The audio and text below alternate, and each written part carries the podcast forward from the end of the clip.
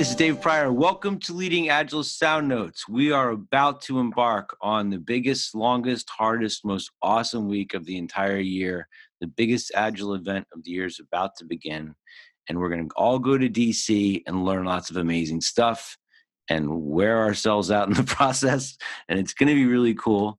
But because we're about to go, I wanted to do a quick podcast to kind of talk about some tips and stuff. So if you're a first timer, these are some suggestions for things that you could do to make it through the week.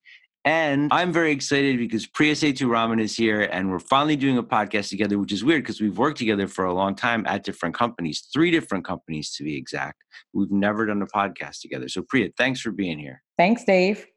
So do you priya before we get into all this stuff can you tell these folks a little bit about your background and and the three different places we worked together? Yeah. So we first met in our days at pmi and i was the global product manager for the pmi acp that's actually what launched my career and passion for agile. And then I liked it so much that I joined a company by the name of Big Visible Solutions, where Dave and I both were there together too. And BV was awesome and amazing, a boutique uh, consulting firm based out of Boston, which then got acquired by Solutions IQ. And Dave and I continued at Solutions IQ together. And just about two and a half to three months ago, I left Solutions IQ Accenture to join Leading Agile. So now here we are again, getting and, the opportunity to work together. because you're at Leading Agile. I I feel like that. I definitely definitely feel it like that. Definitely is. So yeah, so we've done a lot of stuff together. We've, we've worked a lot of different places, um, and I know you've been to a lot of events. So what I want to try to try to do with this podcast is if people are coming to the conference, maybe it's their first time, or maybe they've been and they're just still trying to figure out you know how to make it through the week. It took me a couple years to learn kind of how to get through the conference intact. So what are some suggestions you have for folks if they're going to the conference for the first time? So a couple of things that i would say are really important. One definitely make sure you look at the conference schedule before you get there and highlight and pick out all of the different uh, events you want to go to as well as who you want to see speak uh, there'll be tons of opportunities for networking. So I always tell people one of the main things about these conferences is knowledge and networking, right? Try to get as much information around subject areas that you might not have. And then from a networking perspective, always try to reach out to folks and just kind of get engaged. You know, one of the nice parts about being at places like this is you never know who's going to be there for your next job or who you might be looking to hire. It's just a great way to get connected to folks. Yeah. Um, so yeah, those are two things. So, wanna, so we're gonna yeah, go back and forth because I have a bunch, and and I want to add. I want to climb on the back of one of yours for a second. So okay, schedule thing that you just said. I think it's really important to make sure that for for all the sessions that you've picked a couple different options because a lot of times the rooms yes. will fill up and you won't be able to get into the thing that you wanted to go to. So having a couple options is a really good idea. Um, but also, just because you have stuff on the schedule doesn't mean you can't bail on it. It's a long week and you need to pace your energy. I think that's really important. I think so too. And that's happened to me on the schedule. So that's a really good point around um, having a couple of options. So I want to ask about the introvert extrovert thing. I know you're migrating over to join my people, but every, the whole time I've known you, I would have classified you as an extreme extrovert. And I'm curious if you can share a little bit about it. When you're at an event like this for a whole week and it's constant activity, constant networking, um, what do you have to do to get through the week i mean is there the ways you have to manage that engagement and energy to be mm. okay by the end yes and it sounds there's a couple of things are going to sound nuts but getting some sort of like formal exercise in has just been super helpful whether it's a walk outside before the event starts whether it's a little bit of time on a treadmill but just something that gives you some kind of activity because you'll be doing a lot of like standing up, eating, drinking. There's just a lot going on that you sometimes just lose sight of just trying to make sure that you re energize in the way of exercise. And then the other thing is to stay hydrated. Um, I can't tell you the amount of times where you're just going and going and going and conversation after conversation, and you just haven't drank any water through the day. So I'd Yeah. say definitely stay hydrated. And then the other thing is you you know it sounds you'll you'll get a conference bag of course, but you're not going to want to carry that conference bag around all the time. So if there's a way that you can have your phone as well as like some sort of business cards or way to get in touch just in your pockets, that makes it life a lot easier.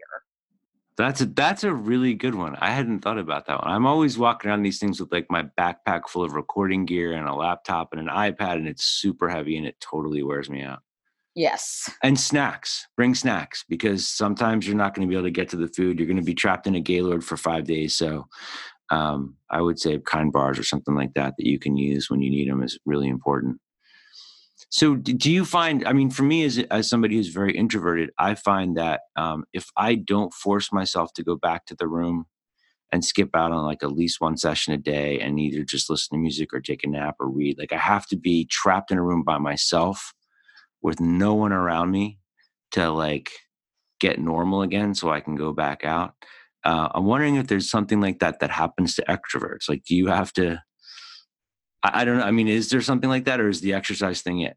So it's so funny. I think the exercise thing is it, but I think I, I was sharing with Dave that um, I've been shifting and where I, I would classify myself as an extrovert my entire life. I had this really huge thing happen to me about two and a half years ago, and it was having my daughter.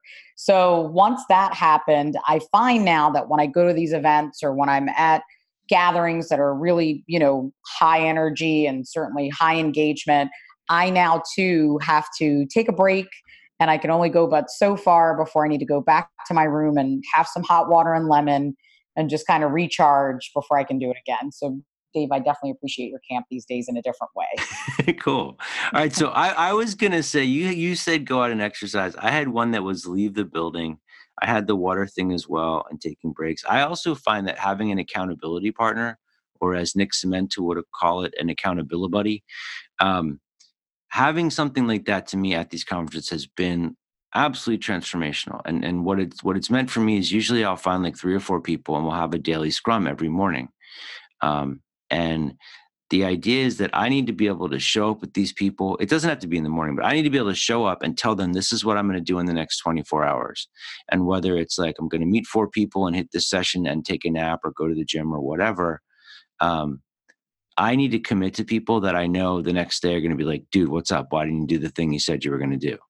I need that to drive my behavior while I'm there. Um, so I think that's a really, really great way to get a lot out of it. Um, I, I would I would encourage anybody anybody who's listening to find some people that you can meet up with every day just to check in. And also these are people that can kind of watch out for you. It's good to have like a wingman or somebody that can keep an eye on you while you're at these things, especially at night. Um, all right, so that's my. Do you have another tip you want to share with these folks, Priya? I do. If anybody's looking for work, Leading Agile is at an amazing space where we are growing beyond compare at this point. So we're looking to add about 25 more consultants before the end of the year. So that being said, I'll be there. My colleague Rachel Howard will be there. We'll have tons of folks on the ground that can talk to you about what working with Leading Agile is like and what some of the roles are like. So I would encourage you to stop by the booth or find one of us. We'll all have shirts on and just talk to us about what you're looking for.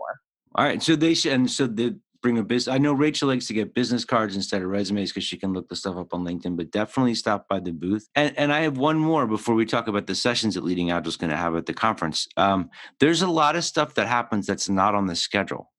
So you have to keep an eye out for this stuff because people will create events while they're there. Sometimes they're games. People will do stuff like get up and go running or meditate or you know things like that.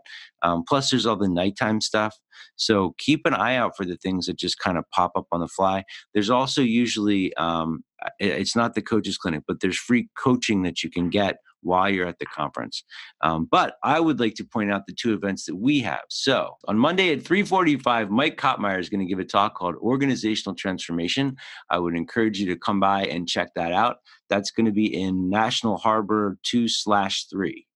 And then on Tuesday morning, you're going to want to go and see Dennis Stephen give his talk, Assumptions and Ambiguity Be Damned. Develop a strategy to embrace change. So that's going to be in Chesapeake D, E, and F, nine o'clock on Tuesday morning. So come and see their sessions. You know, stick around afterwards and say hi to them. Come by the booth, say hi to us. We're also going to be live streaming podcasts all week long. So we'll be recording them in our booth with the speakers and other thought leaders that are there. They're all going to be going out on Facebook. So if you can't make it, you can check it out. And Priya, if these folks want to talk to you about possibly getting a gig, but they can't make it to the conference, what's the best way for them to reach you? They should reach out either via LinkedIn or just email me directly at priya at leadingagile.com. And it's P R I Y A at leadingagile.com. Is it actually just Priya? You don't have your last name in there too? It is. It's just Wow. You've got power. I don't have that. That's pretty impressive. All right. So Priya at leadingagile.com. So thank you very much for doing this, Priya. yeah. Thanks, Dave.